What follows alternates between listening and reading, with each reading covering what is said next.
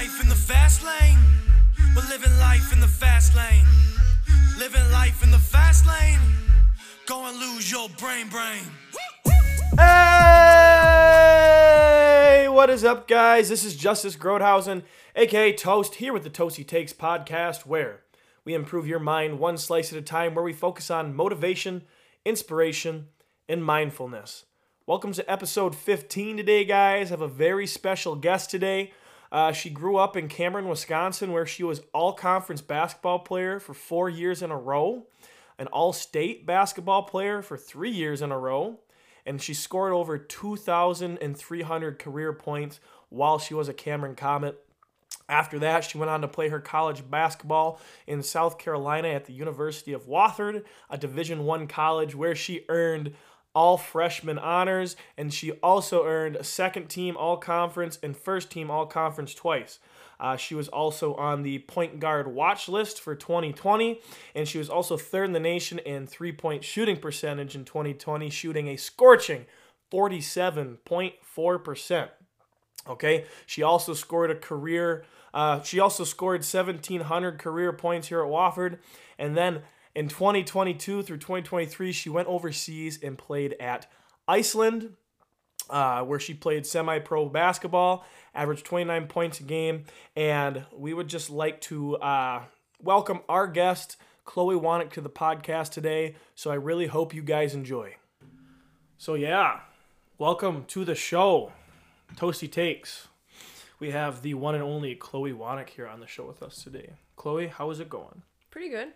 Thanks for having me. Yeah. So Chloe and I were talking before this, and she has some awesome, awesome, fun plans today. Go to go do a basketball camp. Uh, where again? Schwamigan? Up in up in the Northwoods a little bit. Um, but yeah, guys, so like we have a really awesome opportunity to have Chloe on the show today, and not many times do you get to have a former Division One athlete and I'll just say, would you say semi-pro, pro, Yeah, semi-pro. semi-pro athlete uh, on the show. So I'm hoping that you guys give this a listen and hopefully you guys can learn something from it. But if you guys didn't get the chance to watch Chloe in high school, she was a dog when it came to basketball over at uh, oh Cameron was it Com- Comets Cameron Comets Yes. yeah. So let's just start off with that. So how did you basically how did you like come to love the game of basketball? If that's not too hard of a question. Yeah, no. It's actually kind of funny because, so I think I started playing when I was in second grade. Um, I actually loved playing soccer first. That was kind of my first love. You And were my a soccer kid. Yeah, my dad loved playing basketball, and um, I don't know. I just had this like, was like, I'm not gonna play basketball. My dad loves it. I'm not gonna do it. And my mom was like, just give it, give it a chance just for him. So gave it a shot, loved it. Kind of the rest. The is rest is history. history. Yeah. So like when did you like so like I said like and I'm sure you guys heard in the intro she's a stud basketball player but when did you like actually figure out that okay I might be kind of good at this basketball thing? I think probably like fifth grade. Mm. Fifth grade was Wow. when we first kind of had our organized basketball league. Um, that summer, I played my first year of AAU, and in sixth grade, I remember telling my dad that I wanted to get a scholarship to play basketball. So So that so that dream for you started like when you were that young in 6th grade. yeah, it was a dream to play for Notre Dame. Didn't happen, but it was good. That's okay. I mean, you still went and played Division One at Yeah. Wofford, which I jokingly say is in Indiana. it's an inside joke for you guys that don't know. But um, so like to be a sixth grader and to have that idea because like I'm sure many of us as as kids, you know, young kids especially, are like, I want to go play pro when I'm older. I I want to go to this college or that college. Like I know when I was in high school, my freshman year, I was like, I want to go play baseball at Cal State Fullerton, and I ended up playing Division three football at Stevens Point, which I loved. By the way, I learned a lot. I didn't play a lot, but I still learned a lot, and I think that's why I got into coaching. But like, what did you? I guess as a sixth grader, like that's really. that's kind of like hard to do. Like, so how did you like get on the path of making that dream successful? Mm-hmm. I guess. Yeah. Yeah, you bring a, a good point because I feel like it wasn't until maybe that next year or eighth grade where I kind of realized, okay, this is going to be a lot harder. than just saying I want to go to Notre Dame. Like there's a lot more. Like I really got to work on my game, get the attention of these college coaches. Um, I just know when I told my dad, my dad was probably my biggest um, like coach at home. So he was like, if you really want to do this, then we got to be putting in the time. Um, I live on a dead end road, so I have a really nice like turnaround asphalt. So that's kind of where I did all of my practicing, um, getting out there for hours every day. Got into doing, did a lot of competitions growing up. I did the, you know, free throw contest, pump, pass, and kick contests. Ooh, So swing the old football around. Yeah, wasn't too shabby. wasn't too shabby. Um, so did that. So I mean that helped with like pressure situations and whatnot. You know, my dad was like, "Hey, why don't we start doing push-ups every other day, doing stuff like that." Um, I think the biggest thing that he came up with was we knew I wasn't going to be the tallest one. Mm-hmm. So we were like, okay, what can we do to make you stand out? How tall are you? Five, six. I'm That's gonna not, give myself. that's not too bad. Yeah. I mean, D1 level, though, it's usually, I found out quick on those scouting tournament, you know, whatever, that they're definitely going to take if you're taller. Mm-hmm. If you're 5'10 and a guard, that's like A1 for them. Um, but so we had to find something that was going to make me stand out, and my dad thought that was going to be the mid range game. I think a lot of people either go to the hole or go they go to three, to shoot the three. Um, so developing that mid range jump shot kind of became my signature, and even playing in college, I don't think there were many girls in our conference who did that. So that really helped me get those shots over those taller girls, make me stand out. So, yeah. Yeah, so something you mentioned there is like, so this happened about like seventh, eighth grade, you said? Yeah. Okay, so you're, if we want to go back in time, you're a seventh grade or eighth grade, so 12 year old, 13 year old girl, Yeah. and you're sitting out there on your asphalt driveway practicing for like Mhm. hours a day. Yeah. That's pretty cool. And I don't like, so like, like you said earlier, I think a lot of people say they want to do things, but like, do their actions match what they want? You know, it's really easy to say I want to do this, but do you do what you have to do to do that? Right. And that's really cool to hear that a seventh grader was doing that at the time. But I also think that shows uh, if you want to take your game to that level and be that successful, you have to do that. Like, there's no, and that's some of the things you know I tell some of the kids that I work with is if you want to get to that level, there's no off, there's no off days. It's For like sure. It doesn't mean you have to go out and maybe dribble every day, but did you do Mhm. something today to make your game better? Right. Whether it was physical, whether it was mental, you know, watching tape. I don't know if, when you started watching tape Mhm. or not, but um, that's really cool to hear. And especially, like I said, especially being like such a young person, because I feel like almost for me personally, I feel like if you get to junior, senior year and then you decide you want to do that, it's almost too late. At least for some kids, unless Yeah. the ability's there. Unless you're crazy, crazy Unless athletic. Yeah, but like, so what you're saying is very important lesson here. It doesn't just click. Right. Yeah. No. There wasn't a f- switch you could just turn on and said, "Okay, I'm a great basketball player now." Yeah, I think when I look back to that first year of playing AAU, I mean, it was um, it was for a guy who kind of went around northern Wisconsin, kind of reached out to a few families that he noticed like, hey, their daughter stands out. So I'm on a team where maybe all the other girls are the best at their school too, and I quickly realized that I was not the best one on this AAU team, and I think that also kind of sparked some drive in me. I'm a very competitive person and a perfectionist at heart, which gets me in trouble sometimes, but I like to be the best. Um, so quickly, a few years later, I think I definitely worked hard enough and surpassed some of those girls, but they were Yeah. all great. Well, that's also very. That was probably a very humbling experience too. Yes, for Like, sure. I. It's very easy to sometimes. Well, I won't say it's easy to be the best athlete at your school, but I feel like sometimes if you are one of the better athletes at your school, it's really easy to get caught up in your ego sometimes. Yeah. if that makes sense. It's just like if I'm the best here, then I'm the best anywhere. Right. And sometimes like like you just said, like that's really good because it, then it shows you, hey, I'm not the best, but it gives you more, let's say, fuel Mm-hmm. or passion to maybe excel, um, or like try and progress your game per se. Um, so yeah, like your first year AAU, how did that go? It was rough. I remember remember shooting on the wrong basket a couple of times. Um, our coach was very much of a screamer. Wait, you mean the Chloe Wanink shot on the wrong I know. basket? I know. I was that rattled. You hear that, guys? Even some of the best make mistakes. It's okay. yes, still to this day. Um, but yeah, it was a good experience. That AAU, it was tough. He was a tough coach to play for. Um, practices were hard. I mean, no joke. There were days we were doing a thousand push-ups in practice because it was you make a mistake, go to a hundred push-ups. So there'd be times where all of us are just on the side, just pumping out push-ups, crunches, whatever.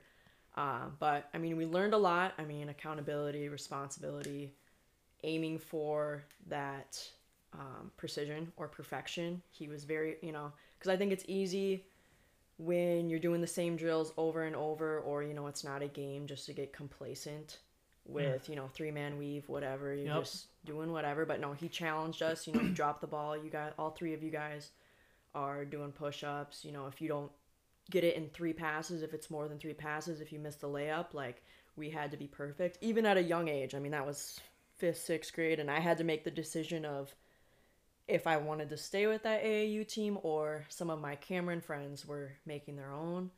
And I knew with the goals I had that staying with him was going to help me reach them, even though it was a tough decision not to play with my friends and So it sucked at the time, Yeah. but you knew you were setting yourself up for success in the for future. For sure it paid off. Yeah, and that's like something. So for those of you guys that don't know, you're going to be working at Cameron School District, right? Mm-hmm. As counselor. Yes. Okay, so and I can speak off of this with experience a little bit. I'm sure you've worked with kids too. Is especially nowadays, it's really hard for people to sacrifice short-term satisfaction for like long-term gain. Mm-hmm. Like it sucks right now, but if I do it right now, it'll help me in the future. Like a lot of, at least me working with kids, a lot of kids don't think like that nowadays. And I think if you really want to be successful, even as a person, like you have to think like that. Like, how can I set myself up for success in the future, even if it sucks right now? Right. It's like I'm sure you get like, I really don't like working out in the mornings. but I mean, I'm getting better at like I do. I'm starting to enjoy it a little more. But yeah. you know, it's better than being 20 years down the road and being a big fat dude who can't move. So, Exactly. I mean, yeah, no, that's really refreshing to hear. So, we'll move on past AAU and now, now I want to Okay. talk about high school basketball okay. because, like, like I said, that's where. That's where I got to watch you play, and I'm sure that's where a lot of other people were exposed mm-hmm. to your game and like, wow, like this this kid's something special. Okay, and I'm not trying to like boost the ego or anything, but you were a really good player, and what was that? All state three years. Yeah. Other than so like just your freshman year, you weren't all state. I I'm assuming, so. but like yeah.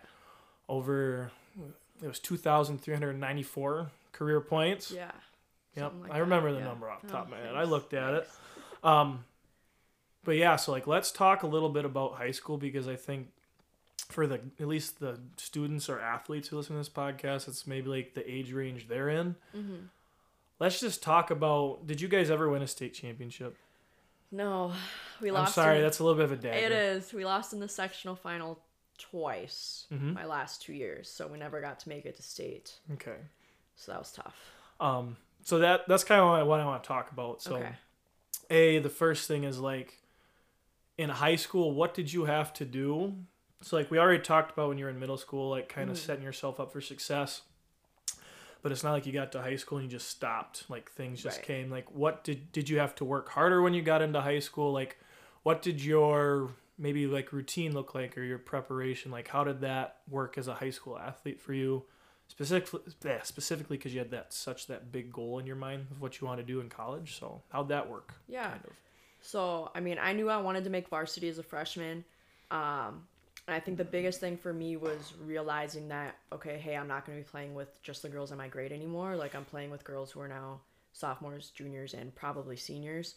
Um, so, I mean, three, four years makes a huge difference in just how the body grows and strength and stuff like that. So, I think that's kind of when I started weightlifting more, was probably in high school um, just getting up extra shots. I mean, I was always staying after practice to get shots in. Um, yeah, continuing to shoot outside in the driveway, just um, building those relationships with the older girls. I was really lucky to have. Um, it was probably the senior class at the time that was mainly made up the varsity teams, and they were very welcoming to me, which isn't always the case. I think when you have younger girls getting on those varsity squads. Um, so I mean that made a huge difference. Just that they were willing to accept me and understood that I was going to help them win more games. Because I think Cameron kind of struggled before my class got there. Um, we had a very successful stunt for four years. Um, but yeah, they were very welcoming and just putting in that extra time. Well, and that's something I've kind of noticed, and maybe you can correct me if I'm wrong because I'm not a woman.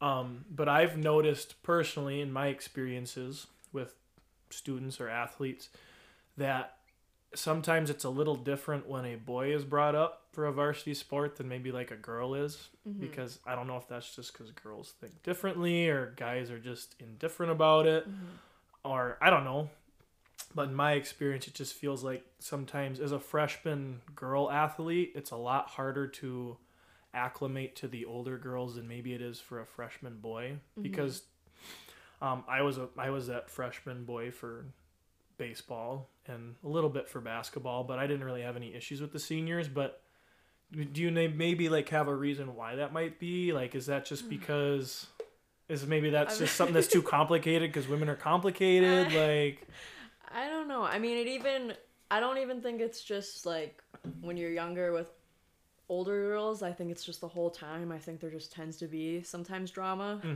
oh when yeah you're I a high can see when you're a high school girl. And honestly, it doesn't stop at high school. I had that experience going into college. I just think sometimes I don't want to speak for everyone, Mm-hmm. but um, I think sometimes as girls and women, we tend to take things a little more personally.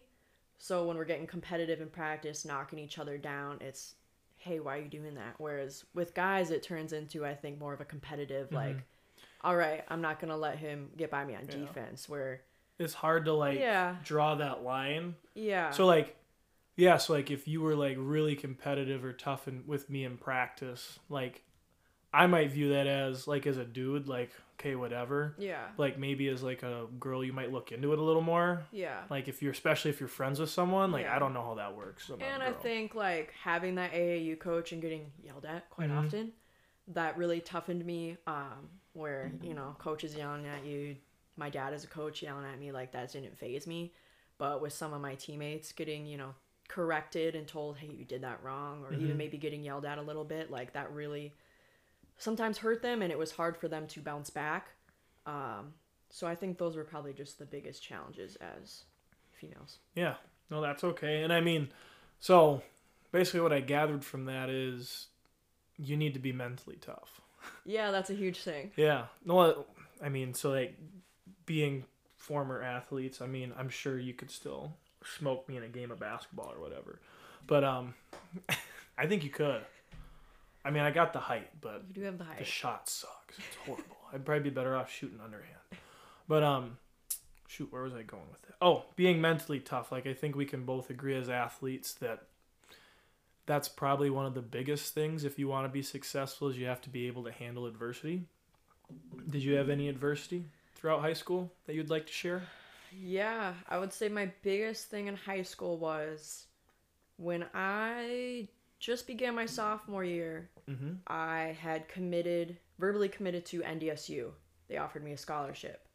Um, then in April of my junior year of high school, they had a coaching change, and the new coach decided not to honor my verbal commitment and pulled my scholarship. So Oh, wow. that was tough just because for those that know kind of like the AAU circuit, you um usually your last year of playing AAU is that summer before your senior year. Mm-hmm. And a lot of times schools are already, you know, they already know who their freshman class is going to be. Um, so I was kind of put in a tough spot because I had kind of ignored those letters that I had gotten from other colleges of, you know, interest of watch, you know, saying, hey, I'm honoring my verbal commitment. So it was sending out a lot of emails um, and kind of all that pressure and stress knowing I only had one summer left to really pursue that dream of playing. I wanted to play Division One college basketball. So it was a lot of pressure for a 17 year old, but um, I'm a big believer in most things happen for a reason. I won't say all things, but most things. And luckily it worked out and I ended up at Wofford and I think it was so much for the better because I met some of my best friends and had a great experience. So it all worked out. But Awesome. yeah. So yeah, so like I told, I was telling you before the show, I have like three big questions I like to ask. So I'll get into one of them right now. So since we kind of just talked about, you know, middle school AAU, high school basketball, uh, my first question for you, one of the big three, is what do you know now that you wish you knew then, like when you were in high school? Whether it comes to being a student, um, an athlete, a person, like, is there something you know now that you wish you could go back and tell yourself when you were that age? Yeah. I would say the biggest thing, and I'm still working on this, the biggest thing is, as I mentioned earlier, I'm very much a perfectionist and I, I stress over little things. Like, I'm a struggle with anxiety every day. Um, I can just remember when I was younger, you know, not doing well on like a test or missing a free throw or something, and just thinking about it for like days, the whole week. And it got to a point in college where I was like, okay, like this is literally like debilitating me, debilitating me and pushing me back. So it's just like just those little things. Um, obviously, I'm not gonna say everything because some some of those big things can affect your, Oh, yeah. your life. Yep. But little things like that, like you know, it's not gonna matter. Two weeks from now, two months, like a year from now, I don't even remember those you know tests in high school or college that I did poorly on. Um, so I think just little things like that and just speaking to yourself in a positive way. Because I think it's very easy to recognize only our mistakes Mm-hmm. and the negatives rather than recognizing the positives and stuff. And that's just, you know, a way of thinking that's easily to have Mhm. just as human beings. Um, so, as I said, that's still stuff I'm working on. So, just, you know, if I do catch myself talking to myself in a negative way, just picking out those those positives and focusing on those rather. Well, and we we are our own worst critic. For sure. I mean, and I like that you shared that because I think it's something a lot of high school athletes struggle with. And so I'm gonna go back to I was watching sectional baseball Tuesday, and I'm sure if my brother listens to this, he will like be like, "Well, you're just uh, you're just meat riding that player." but um, St. Croix Falls had a pitcher, third baseman that's going to play at Purdue. okay. Division One baseball. And between every pitch, so this is like talking about like from an athletic perspective. Between every pitch, he'd like step out of the box, and I could see him like talking to himself. Yeah. And I don't know what he was saying, but it happened every pitch, and he was always doing it with a smile. Mm-hmm. And like, I talked to some of the kids after the game, and they said he's like a pretty goofy kid, Yeah. but like stud athlete. But like, like you were talking about, like talking to yourself in a positive way, Mm-hmm. whether you know if you're like on a test or like in a game, like if you go to the free throw line and say, I can't miss these, I can't miss these, you're probably gonna miss. Exactly. Yeah. You know, so like why not go to the line and just be like, hey, you know what, I'm gonna get this first one, I'm gonna get the second one, and whatever happens, happens. Right. But like that positive self talk is very important. And then the other thing too, like so you mentioned like um anxiety or like um worrying about stuff. So I actually heard this on a podcast today or yesterday. Um, but the dude said he's like anxiety is just the uh, thought or fear of something going wrong in the future Yeah. when it hasn't even happened yet. One hundred percent. And so like that's like very tough, especially I can't imagine like being a 14-year-old, 15, 16, 17, 18-year-old kid and trying to handle that. But like if you can figure out how to cope with that now or like have ways to handle that when you're an adult, you're to be mm-hmm. like so much farther along than Oh, other gosh. people, especially like as an athlete. So like imagine if you're a freshman athlete and you want to be on varsity and like you know how to handle yourself when it comes to that. Think of mm-hmm. like how much farther you're allow how much farther you're going to be than maybe some other kids 2 3 years down the road. Like Yeah. by the time you're a junior or senior, you're going to be like a freaking fortress, a mental fortress. Absolutely. That's what I kind of talk about. So yeah, that's awesome because one of the other questions we'll get into something like that, but I'll probably hit on that after that. So Okay. how did how did senior year go? Senior year was good. Um. Then we're gonna get into college. After Yeah. that. Okay. Um. Senior year was good. We one conference that we were kind of feeling like that was our year to make it to state and early on i kind of knew that we were probably going to be playing fall creek in the sectional final um, they were kind of the other team that was really doing well i don't even remember the other teams we played in, to get there but um, Play Ladysmith. i don't know if that was senior year i think it was junior year where we beat them but that Shout out Carly Cody. yeah, that was a great game. um, yeah, they were always a great, great non-conference because we were we weren't in the heart of the North yet, so we were Mhm. Lakeland Conference, so that was always a great non-conference game that I think we both teams looked forward to Yeah. always. But but yeah, senior year played Fall Creek in the sectional final. Tough game. Um, ended up losing that by I don't even know, maybe ten. Um, then we get to have to go watch Fall Creek win that first game at state, and they ended up losing in the championship. But it was just kind of heartbreaking to see that, and that was also a big dream of mine. I mean, that year volleyball we had made it to state, um, so we were kind of hoping we are gonna get to do it in basketball as well. But you know, doesn't always work out. But I was kind of looking at it as a win-win. You know, if we make it to state, awesome. If we don't, hey, next I get to go focus on playing college basketball. So Yeah, so I wanted to touch on that. So you guys never you guys never made it to state, right? You've made No. it to sectional finals. correct. Um first off, how does it how does it feel to like make it that far first of all? Cuz I know there's a lot of kids, a lot of high school kids that are no that will never experience even like winning a regional. Yeah. So like how does it like feel like as an athlete to make it to like a sectional final? There's nothing like it. Really? yeah. I Especially mean, as a it's just- competitor. It's just great. I mean, honestly, when I think back to some of those high school games I played in, I think I loved that atmosphere sometimes more than some of those college games. Um, just, I mean, Cameron's a smaller community, and we had the reputation of being a good basketball team, so a lot of people were coming to our games. Like, a lot of times those gyms were packed. And it was just a great atmosphere. I mean, you know, the student section's always cheering, coming up with their cheers, Yep. so that's always a good time. Crazy costumes. Yeah, so that's always fun. Pet band, you know, I love the pet band, listening to that. Um, so yeah, just a great atmosphere, awesome opportunity to play in. So Yeah. So then going off of that, do you think there's any reasons why your team didn't make it to state any of those years? Is there like looking back now, do you think there's something that you know, I mean in hindsight it's always easier to look back and say, Well, we could have done this, could have done that. You know, in your opinion, what do you think it takes for a team to like make it to like state? What gives them the best shot? okay, um, And we're talking like so I'm talking from like a team general, perspective now, yeah. yeah.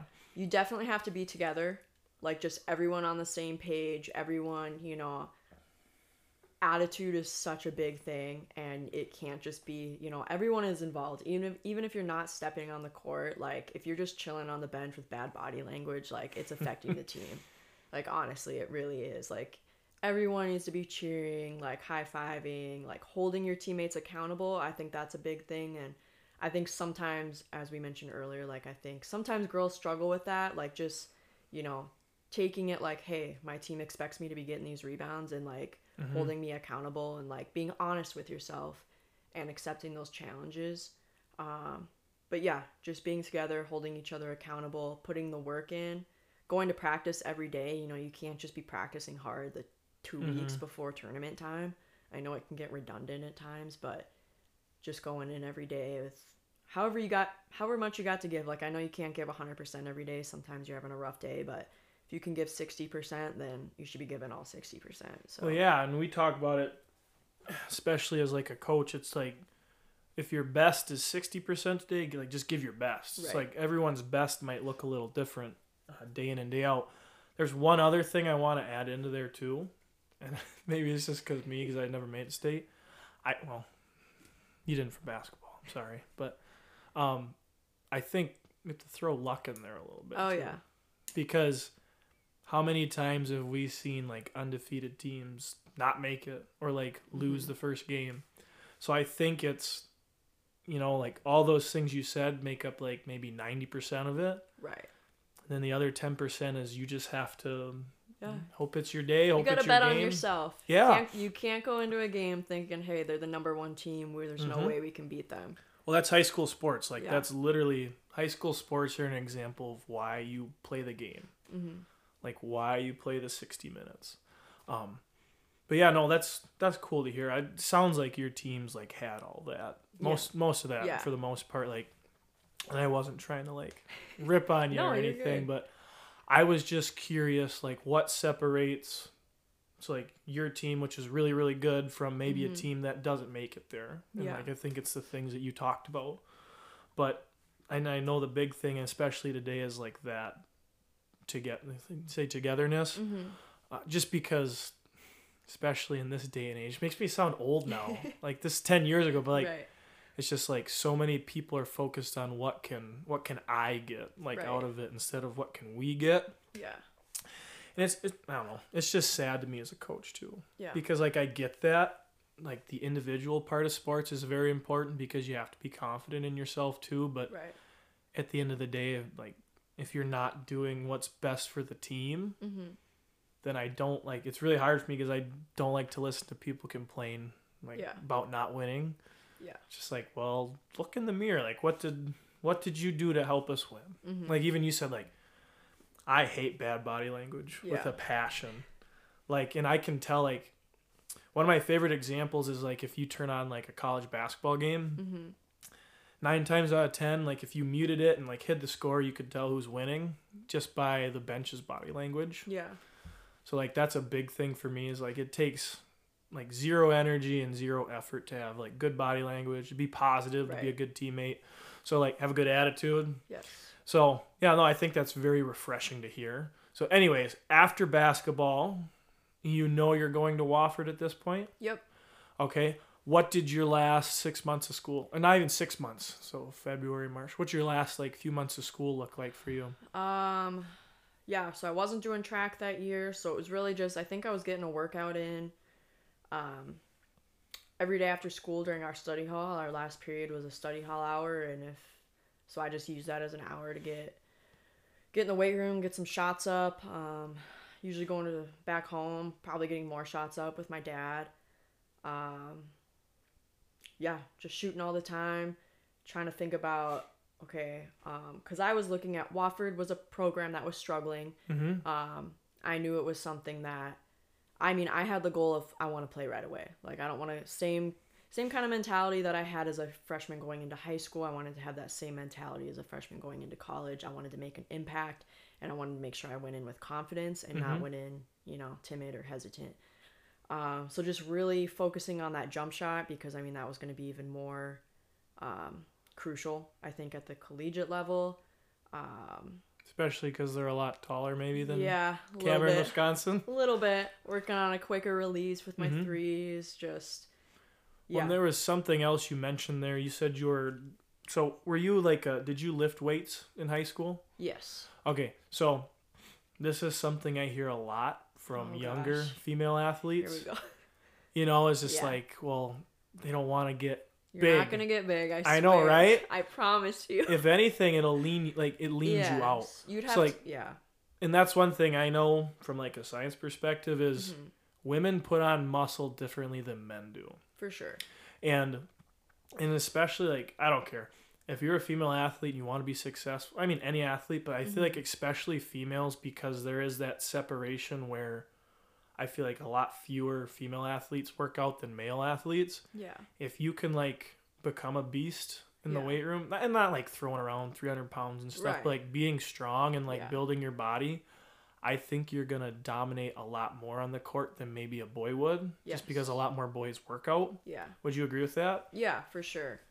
Um, yeah, I heard that same thing from Oh. a few of my teammates, and I'm like, you guys, it's not. You'd have to eat like a so many calories to be like, A lot of protein put- shakes. yeah, putting on, um, just bulking up. No, that's Yeah. not gonna happen. I promise you. Good.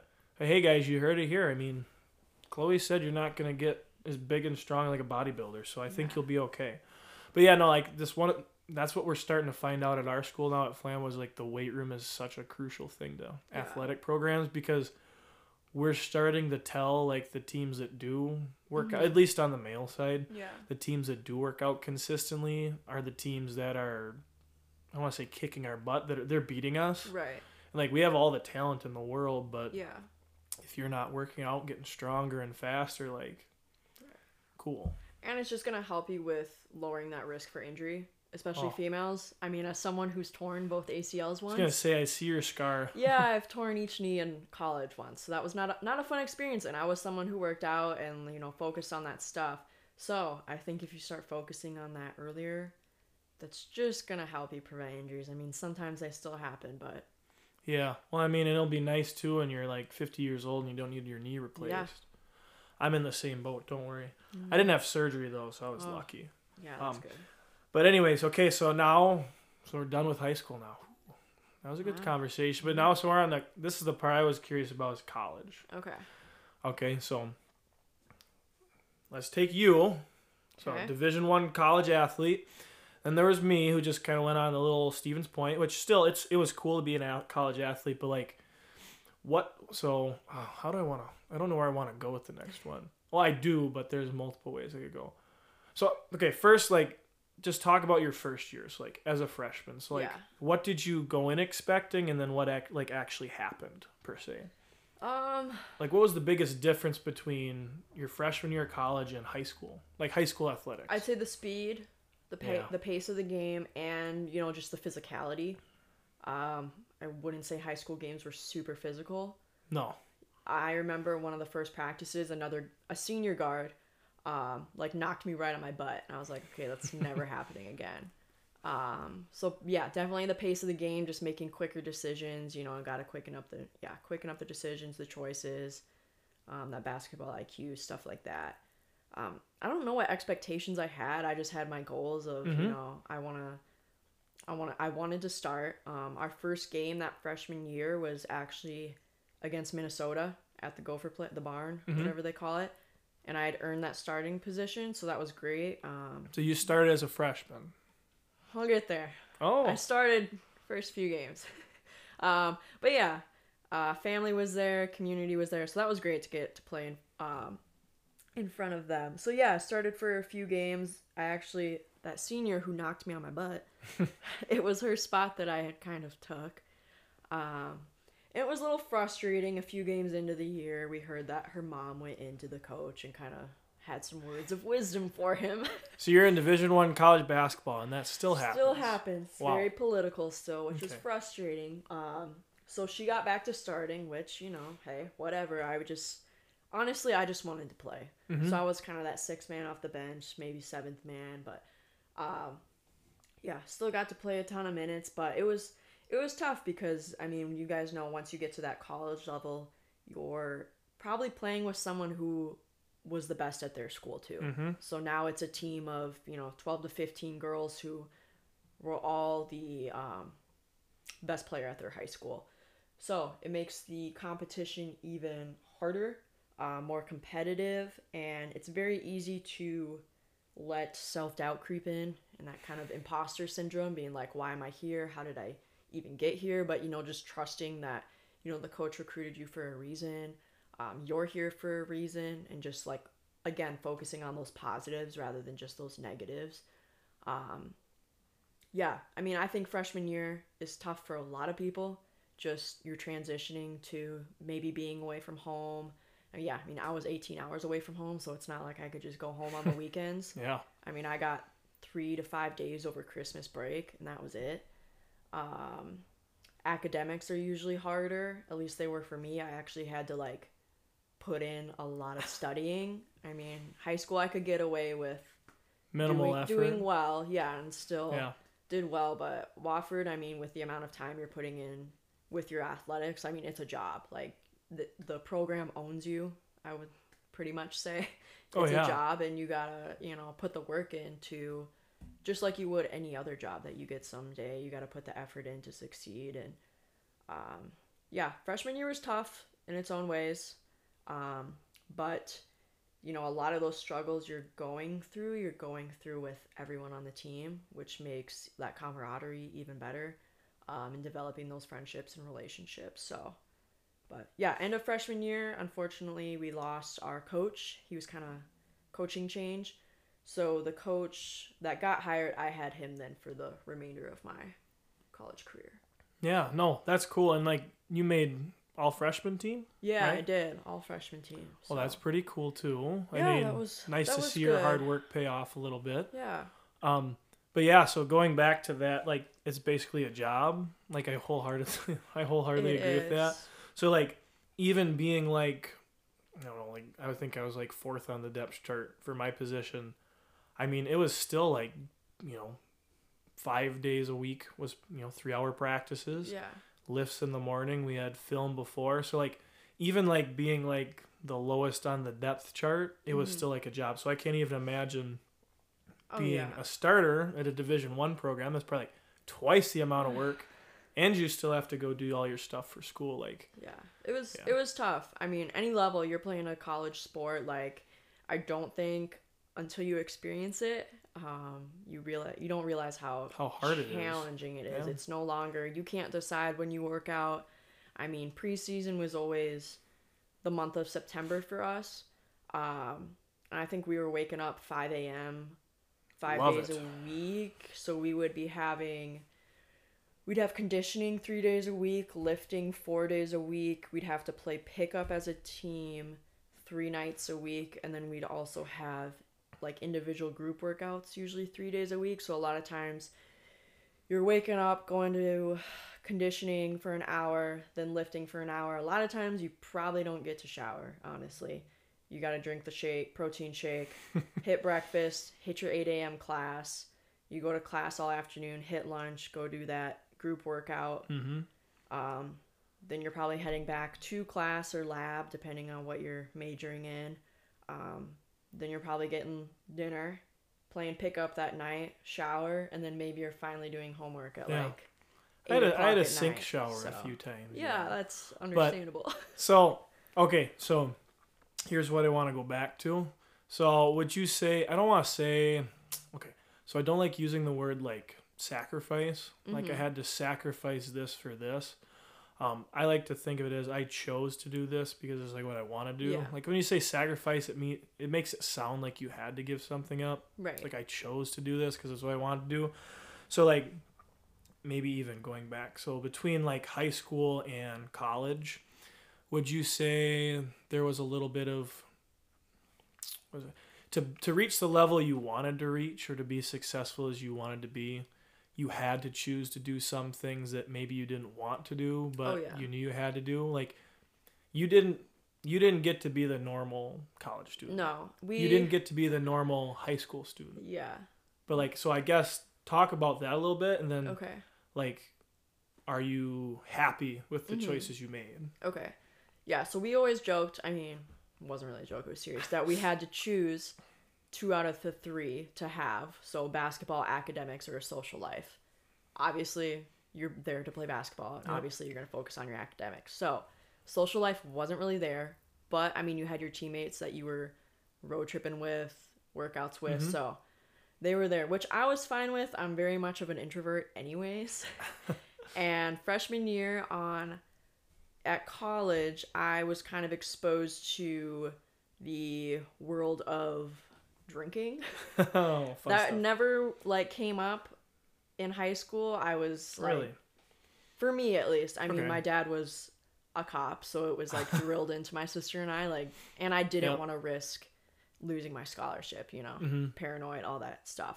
And you know, I had this mentality going in freshman year like I'm all about basketball. I love basketball. And I thought I'd be joining a team where that was the case with mm-hmm. because we're at the college level like everyone loves basketball.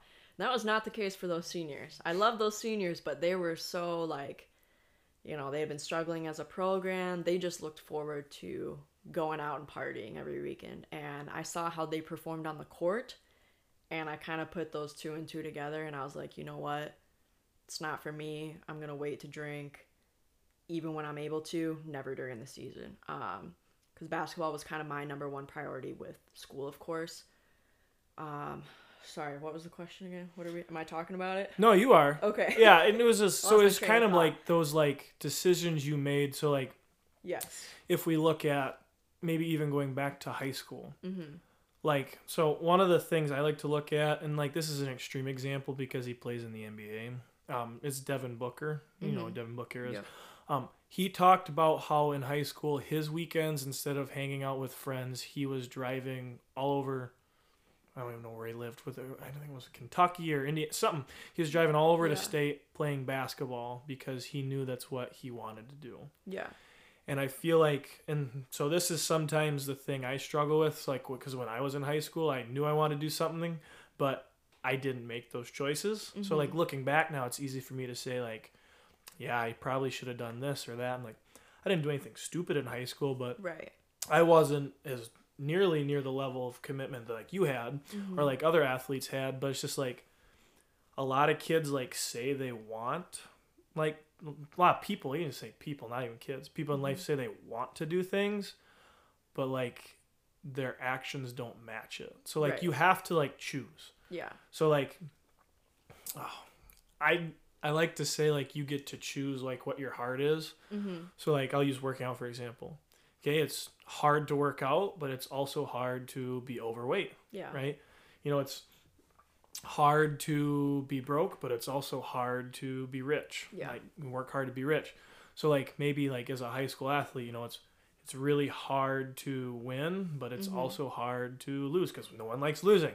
Yeah. So like just go back to like high school a little bit like was there sacrifices, not even sacrifices, like choices you had to make to to get you to where you wanted to go in college? Yeah, I think I mean I I'm a I think playing AAU is like you got to play AAU if you want to Specifically for in college. basketball? I think so. Yeah. Oh yeah. I'm not sure how the other sports work and stuff, but Well, I mean, you're just playing more games, getting more opportunities to work on the stuff you're practicing. I mean, I think it's very easy to just go in a gym and get up so many shots, but until you're actually like playing in how many Mm-hmm. Yeah. minutes against competition. That's something so like I'm not like some basketball genius or anything, but that's something I struggle with is when I see kids saying they went to the gym and got shots up. right. Cool. Yeah. So maybe this is like this comes down like the practice part. Mm-hmm. So like let's say you can't play AU this summer or whatever. I don't know. Yeah. Or let's just go to basketball for example. You don't want to play college, but you want to be good in high school. Mm-hmm. One of my biggest pet peeves is when kids go and you could pick any sport, go and do the work, but their work isn't like focused. Yeah. Like they're just in there to shoot to shoot, Don't even be in there then. right? Yeah. It's like if you don't go in there with a plan, it's like what did you actually get better at Yeah. today? So like showing up's half the battle. You still have to put in actual work. Or like maybe for basketball, I'm sure you can agree. Yeah.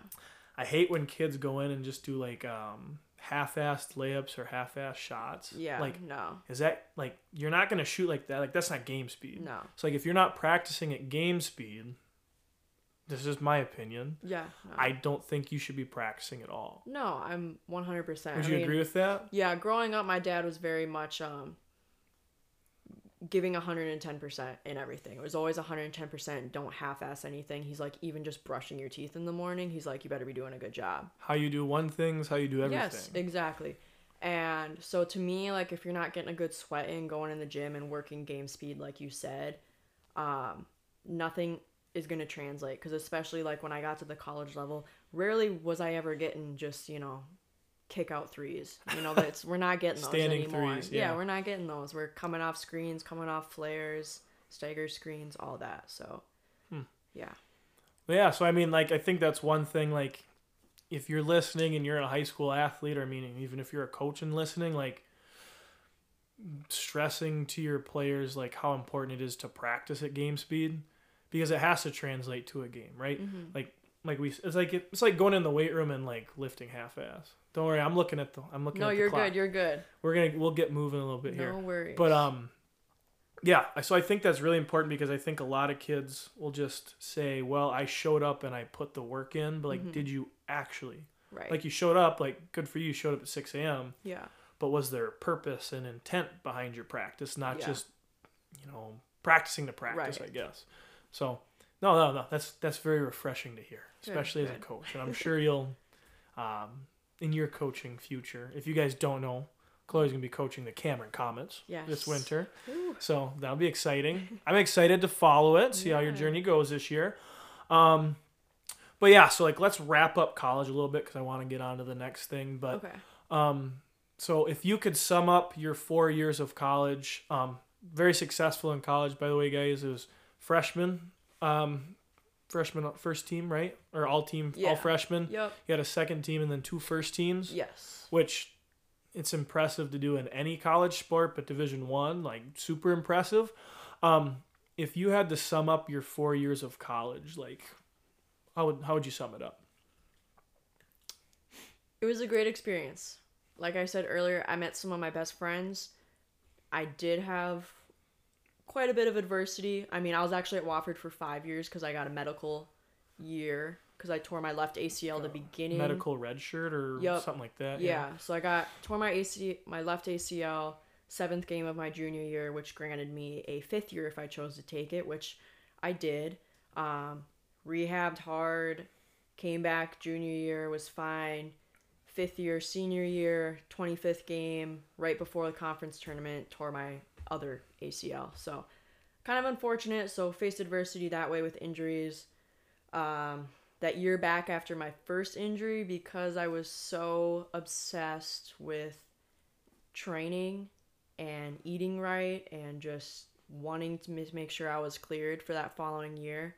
I was mentally just so just an- anxious and depressed. It was I almost decided not to go back for my fifth year because I was just so I had to um, seek out the campus counselor and she helped me a lot and I actually had to you know talk to my coach because I was like minutes away from going to him and just being like, hey, I can't, I can't come back next year. I want to graduate this year, which was tough because like I was playing well, our team was doing great. Um, but yeah, that experience kind of led me to where I am today. Just how much she helped me, and um, I just want to offer that to others as the counselor at Cameron and Yeah. whatever in life. But yeah, so adversity, but overall, great experience. I loved it. Had a successful career, great friends. I was just down in South Carolina, reconnected with my coaches, so very good. Yeah. Well, and that's something something really important. I think you just mentioned is like, especially so like college athletes and then high school athletes too, like the mental health side of things. Yeah. Because like, and this is something I'm working as a on as a coach too is like recognizing that, you know, players like these are 14, 15, 16 year old kids too Right. like do you have any advice for like athletes when it comes to the mental side of things because i think you know like you talked about like positive self-talk is huge Mm-hmm. Yeah. like knowing when to take a break like Mm-hmm. there's working hard and then there's being obsessed and then there's like over obsession i think if you reach over obsession like that's not healthy so like is there anything you'd like to speak about like when it comes to Yeah. like the mental health of being an athlete Yes. So, to me, it's just as important as the physical health. I right now these past couple of months, I feel like I'm the best I've ever been mentally. Um, Good. The in high school, I wish I would have learned more or had the opportunity to learn more about anxiety and depression, just like those coping skills, because I think it's very easy when you're young um, to just bottle stuff up, let it fester, not talk to anyone, you know, because you don't want to be perceived as weak or, you know, being sick Yep. or, you know, especially entering that college world. It's like, oh, if I tell someone, you know, maybe I'm not going to play or they're going to look at me differently. Like, I would just throw that away. Just, you know, you got to have a good support system, friends, you know, family, whoever that might be, coaches, whoever that you can go talk to and then just devel- developing those healthy coping skills um, you know maybe doing some research. I do a lot of um, let's see there's mindfulness grounding techniques all that jazz. Yes. just finding something that works for you because it's not always going to work for everyone um, and then just practicing incorporating that um, and just figuring out you know what triggers you what you know how your body reacts and stuff like that so. Well, I love that too because like it's very stressful to be an athlete. Yes. Like I'm sure you had very or a lot of like pressure situations mm-hmm. or like stuff like that. So I think it's also important like as coaches too that we need to teach kids it's not about it's not about the score. Like mm-hmm. yes, it's very like it's fun to win, yeah but like the scoreboard and like this is at least for me like when I was an athlete like the scoreboard doesn't determine like your worth as a person. right It's like you could go out and shoot 0 for 10 um, instead of 10 for 10, and I'm still gonna love you the same as a coach. Like, yeah.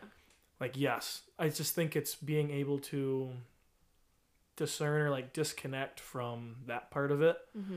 because like i mean you can play your best game and still lose. Like that doesn't make you a bad person. It doesn't make you a bad player. And i think it's very uh freeing and Mhm. very um what's the word i'm looking for? I'll say freeing. It's very like freeing and makes you feel good when you know that you can step off the court and well i played hard but just today wasn't like our day Right. I think that's very important because like a lot of I've seen like a lot of young kids get so caught up in the I went 0 for 4, I suck. Yeah. Or like I made two free throws out of 10, I suck. mm-hmm. Like who like who you say you suck? Like right. no, like so like I think that's very important like being Mhm. able to separate your self-worth from the scoreboard. For sure. So, and I think that's something that a lot of young kids struggle with more nowadays because a lot of people push the result as importance instead Mhm. of, you know, like working hard or like being a great teammate and all that stuff. Like, and I'm a firm believer in if you do that, Mm-hmm. the results are gonna come. Yeah. If that makes sense, like, you don't get you don't get your dessert before you eat your vegetables Yeah. like you can't very rarely can you be a shitty teammate have a bad attitude and be very negative and win games Mm-hmm. so like personally i think a lot of programs start with that and they might not see the results right away but if they continue to build on it Mm-hmm. that's like you know i'm sure you guys had it in high school that's how you build like a program like build a culture like i know the boys program over there is like that too Mhm. like for sure. like they didn't just start out winning one day Right. like they started out doing the little things right which eventually go into big things but yes. that's something i could spend 30 minutes talking about okay so last thing here we got about 15 20 minutes left um, i want to talk a little bit about so i got the second question i'm going to ask you Okay. and i think this is a good one for you because you kind of talked about uh, your adversity your anxiety and stuff Mm-hmm. so the second one i like to ask is like what's your relationship with failure so as humans i think it's important for us to seek out failure Mhm. because if you're not failing you're not growing Right. um it's always like i always say we didn't like instead of losing it's learning you just Right. learned how to do better next time Mm-hmm. so um, my question for you is like how do you approach there's two things it's the fear of being judged and then the fear of failing something so if there's two things that i see that hold kids back or people back from doing things they want to do in life today it's they're either afraid to be judged by someone Mm-hmm. or they're afraid that they're going to fail Yeah. so, what does your relationship with basically failing like look like? If you could speak about that a little bit, because I'm sure you failed a lot in life. Yeah. I would say I definitely feel like those two things you just said. One hundred percent grew up feeling that way. Yeah. Um, even now, I think it's so easy as humans we worry about what people think of us. Mm-hmm. Always concerned. Um, even to this day, I struggle. You know, you don't want to fail. You don't want to be perceived as a failure. Um, I know it's easier said than done, but with whatever goals that you have, you just can't let those people get in the way. Like you just can't like if they do a lot of times if they are judging you in a negative way, honestly maybe it's coming out of jealousy, spite, you know. Their own Yeah, their own insecurities. Um, and you just can't take it personally. And I know, like I said, that's easier said than done. Um, but I think as you get older, you realize that more. Because, I mean, when I was younger, it was always, oh, I don't want to, you know, I want to be friends with her or Mhm. him, or like, I don't want to do this. It's going to make them upset. But if it's going to get in the way of your goals, um, it's just not worth it. So, Mhm. but yeah, failure, that's. That's a hard one, but like you said, it's always a learning opportunity. Um, you wouldn't be human if you weren't failing. Like you're nobody is perfect. well, that's where growth comes Yeah. from. Yeah. Like you grow through failure. Right. Like if you're not so, and I like to talk about like so like you have like your comfort zone. Mm-hmm. I always say your comfort zone is where your dreams go to die Mm. because where you're comfortable, you're not willing to push yourself. You're kind of just existing. Yeah. and I don't know, but I, I'm sure I can speak for people like you and me. Like, existing's not enough. like, that's something I've learned the last few years is I just don't like being average, I Mhm. guess. But be able to grow and get out of your comfort zone, you have to be able to handle failure. Yeah. So I mean, like you could look at anyone successful; they've probably failed more times than they succeeded. Right. But everyone remembers the successes and not the failures. exactly. So, but like so like you said, it's very very opening to be Mhm. like okay with failing. Yeah. And I I think there's different kinds of failing. So like let's say you fail a test. Mm-hmm. It's like if you fail a test because you didn't study, well then yeah, like that like that is on you. Yeah. Like if you fail a test, like you tried your best, like you studied as hard as you could and you still failed, Mm-hmm. well then I think you can like learn from Yeah. that. But like failing just because you were lazy, I don't Yeah, I don't count that. That's a great point because that's kind of the point that I got to because it was like with all that stress, stressing over an exam, stressing over a game, it's like, okay, can I honestly ask myself if I've put in the amount of work that needed to be done? And if I have, then Then it's out of your the- yeah. control. Whatever happens, Oh. happens. If, You just said one of my favorite words. yeah, Control. control. Control yes, the that's a big thing. controllables. Control you can control. I used to try to control the things that were out of my control. Yeah. That took a lot to learn. So, um, but yeah, but like you said, you know, if I have to be honest with myself, hey, I didn't study as much as I should have, so I can't really be upset with the outcome. So, And that's one of the things like that just fires me up as a coach is when we like lose a game or Mm-hmm. like we don't win and guys like complain about losing or complain about not winning. yeah. I just want to look at them and be like go home, look in the Yeah, mirror and say right. did I do everything in my power to help us win? Yes. Like I'm so sick of like me.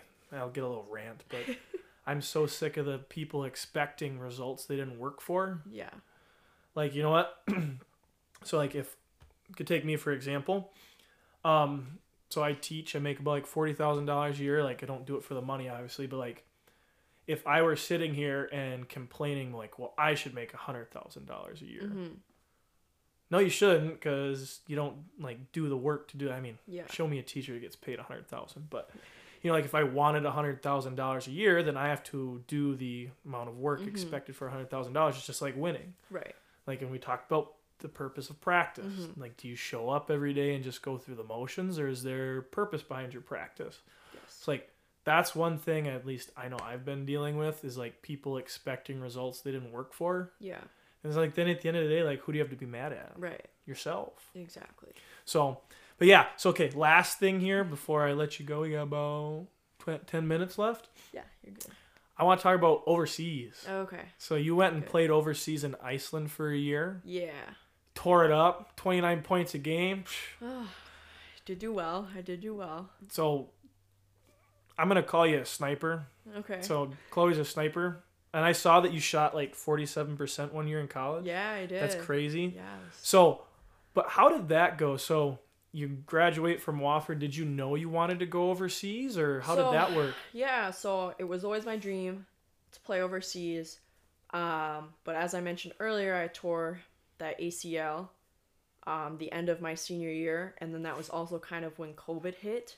So I was kind of stuck in a crossways. Did you graduate? 2020 since I took that Okay. fifth year. Yep. So, um, I mean, I was sent home, had to finish my sen- finish my senior year online. I was planning on, you know, rehabbing. I had been talking to an agent, and he was like, "Hey, I think you know you could probably hit the second half of the season overseas." And but then I got a call from a coach out in Bismarck, North Dakota, offering me a graduate assistant position to get my master's paid for. Um, so that was kind of hard to turn down, especially when I didn't know if I'd even be able to travel internationally, and I knew I always wanted to get my master's. So I actually decided to go to that. So that was the University of Mary, where I got my master's in mental health counseling.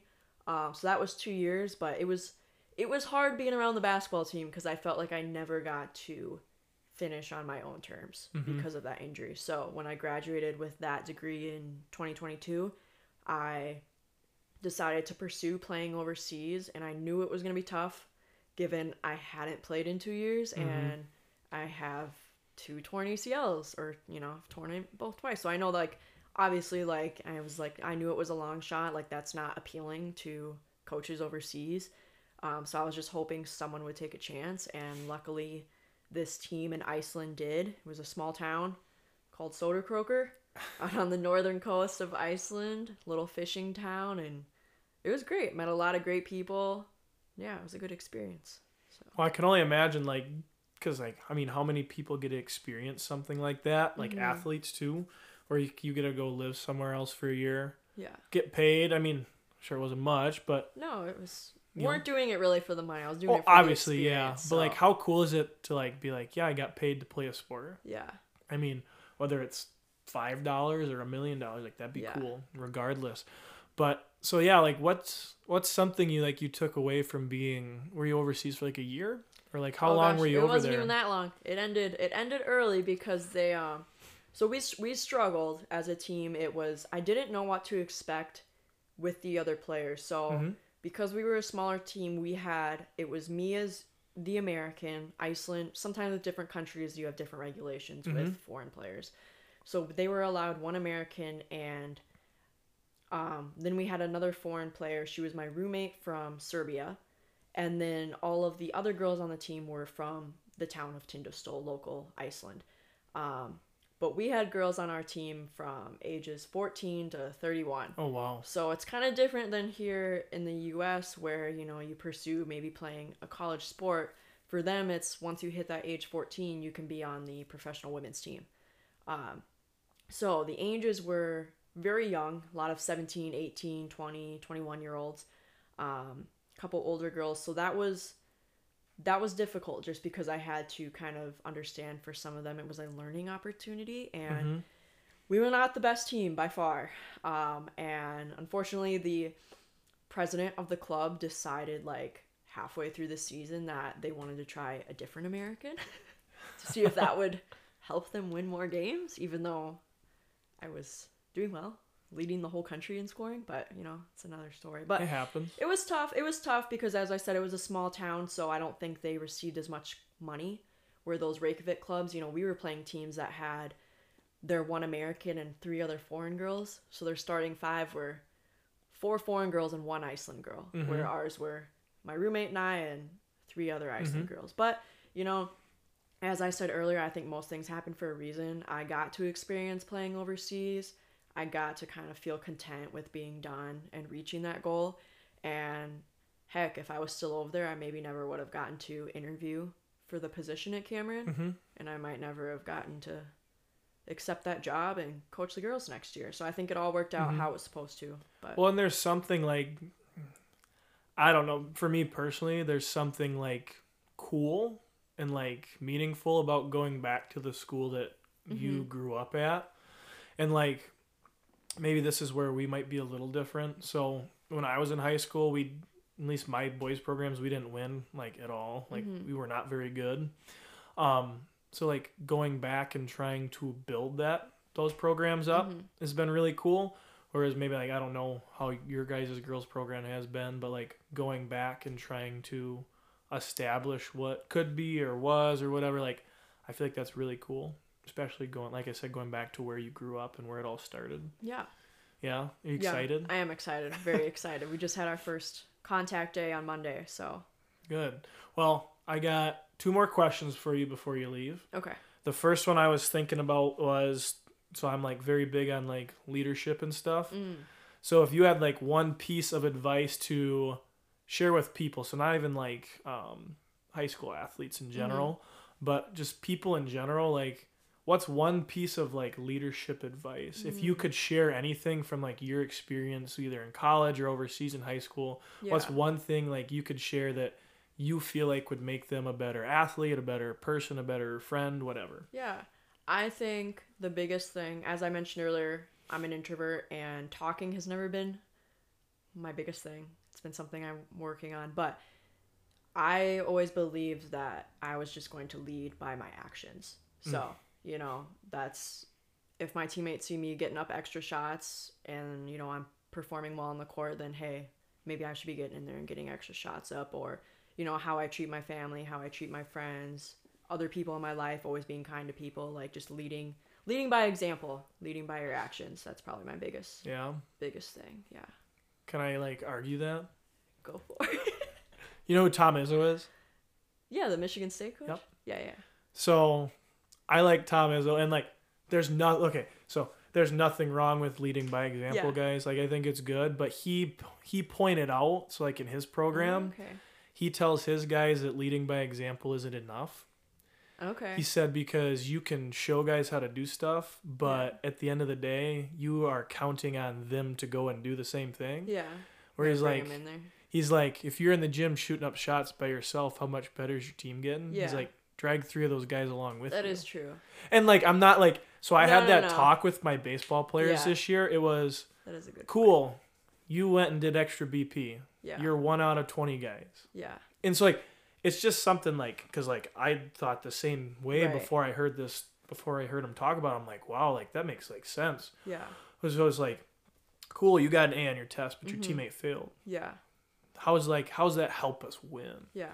So like, just like, oh, shoot, just some food for thought. Yeah. No, I like. like that. I'm not trying to like tear out your point. No, no, not at all. But like, so like, yeah, I do think it's important Yeah. because like, obviously though, like if someone's being lazy and you see that, well then yeah, it's tough. But like, I think doing the action is only half the work. Yeah. You have to, you have to drag others along Yeah. with you. Like, cause like sure. ultimately, like if you want to be a successful team, yeah. I feel like that's what you have to do. yeah. I mean, that goes back to the accountability. So Right? just holding others accountable. Yeah. Yeah. And so then, awesome. So like, yeah, I didn't mean to undermine you No, a little bit there, but I was like, oh, this is a good point to sure. bring that up. So I don't know, maybe it's something you know, do a little research into Yeah. it. He's got a Yeah. video out there about it. But um, and then the last thing too, and this is probably like the toughest question that guests have. So if you need a second to think on it, Okay. so the last question I ask is, so someday down the road when everything's done, left the earth, whatever, sayonara, how do you know or what would a successful life look like to you? So for me, I'll, mm-hmm. I always share mine to give you a little time to think. So for me, the the way I'll know I had a successful life is I've, I have a really big funeral. So like a lot of people show up. Yeah. So that means I for me personally that means I impacted lives like Yeah. I wasn't about myself like I tried to help Mm-hmm. others. I feel like if a lot of people, you know, show up to your funeral, that means you Yeah. impacted lives. So, like that's how I define it. Um Mm-hmm. but like what would like a successful life like look like to you? okay. I know it's a tough question. No, that's okay. Put on your spot. I'm trying to think of like how to word it because like I kind of have an idea. Just let it just let it flow. Okay. Whatever well, happens. Well, okay. So always growing up, it was my identity. People always just only viewed me as like you're basketball a good player? basketball player. Oh, you're Chloe. You're a good basketball player, right? I'm like, Sorry. Well, yeah, but no, no, no. like, no. Um, which is great and all, but I think as I've gotten older, I'm like, okay, I want people to know me for like other things than just being a good basketball player. Um, so I think my biggest thing is like I'm really big on the relationships in my life, like the friendships I have and my family and all of that. Um, so yeah, I guess just if people like, you know, your funeral one was a good one, but just if they are talking about me in a positive way, I guess when I'm gone, that I was a good friend, good sister, good daughter, and you know, kind to people that I don't know and stuff like that. Just want to be known for more than just basketball. Known for more than just putting Yeah. a ball in a hoop. I get that. Yeah. I think I yeah I think that's really all people want. I guess like be remembered for like the human you are, not just what you did. Right. Like cuz that's like a like I love sports, but like sports are such like a superficial thing. Mm-hmm. Like it doesn't define who you are as a person. Yeah. Because there's a lot of great athletes that are shitty humans, Yeah. but there's also a lot of bad athletes that are great humans. Right. So like I get that. Well, awesome. Hey, I appreciate having you on. I'm really excited to go back and listen to this, and I really hope that um, people listen to this because I think it's a good episode. And uh, is there anything else you'd like to leave, leave us with before you leave? Oh gosh. I don't think so. No, just thanks No? for thanks for having me. Yeah. If anyone ever wants to reach out and ask you a question, could Yeah, they reach out to you at anything? Yeah, of course. You got a social, yeah, I got Facebook, Facebook, Instagram.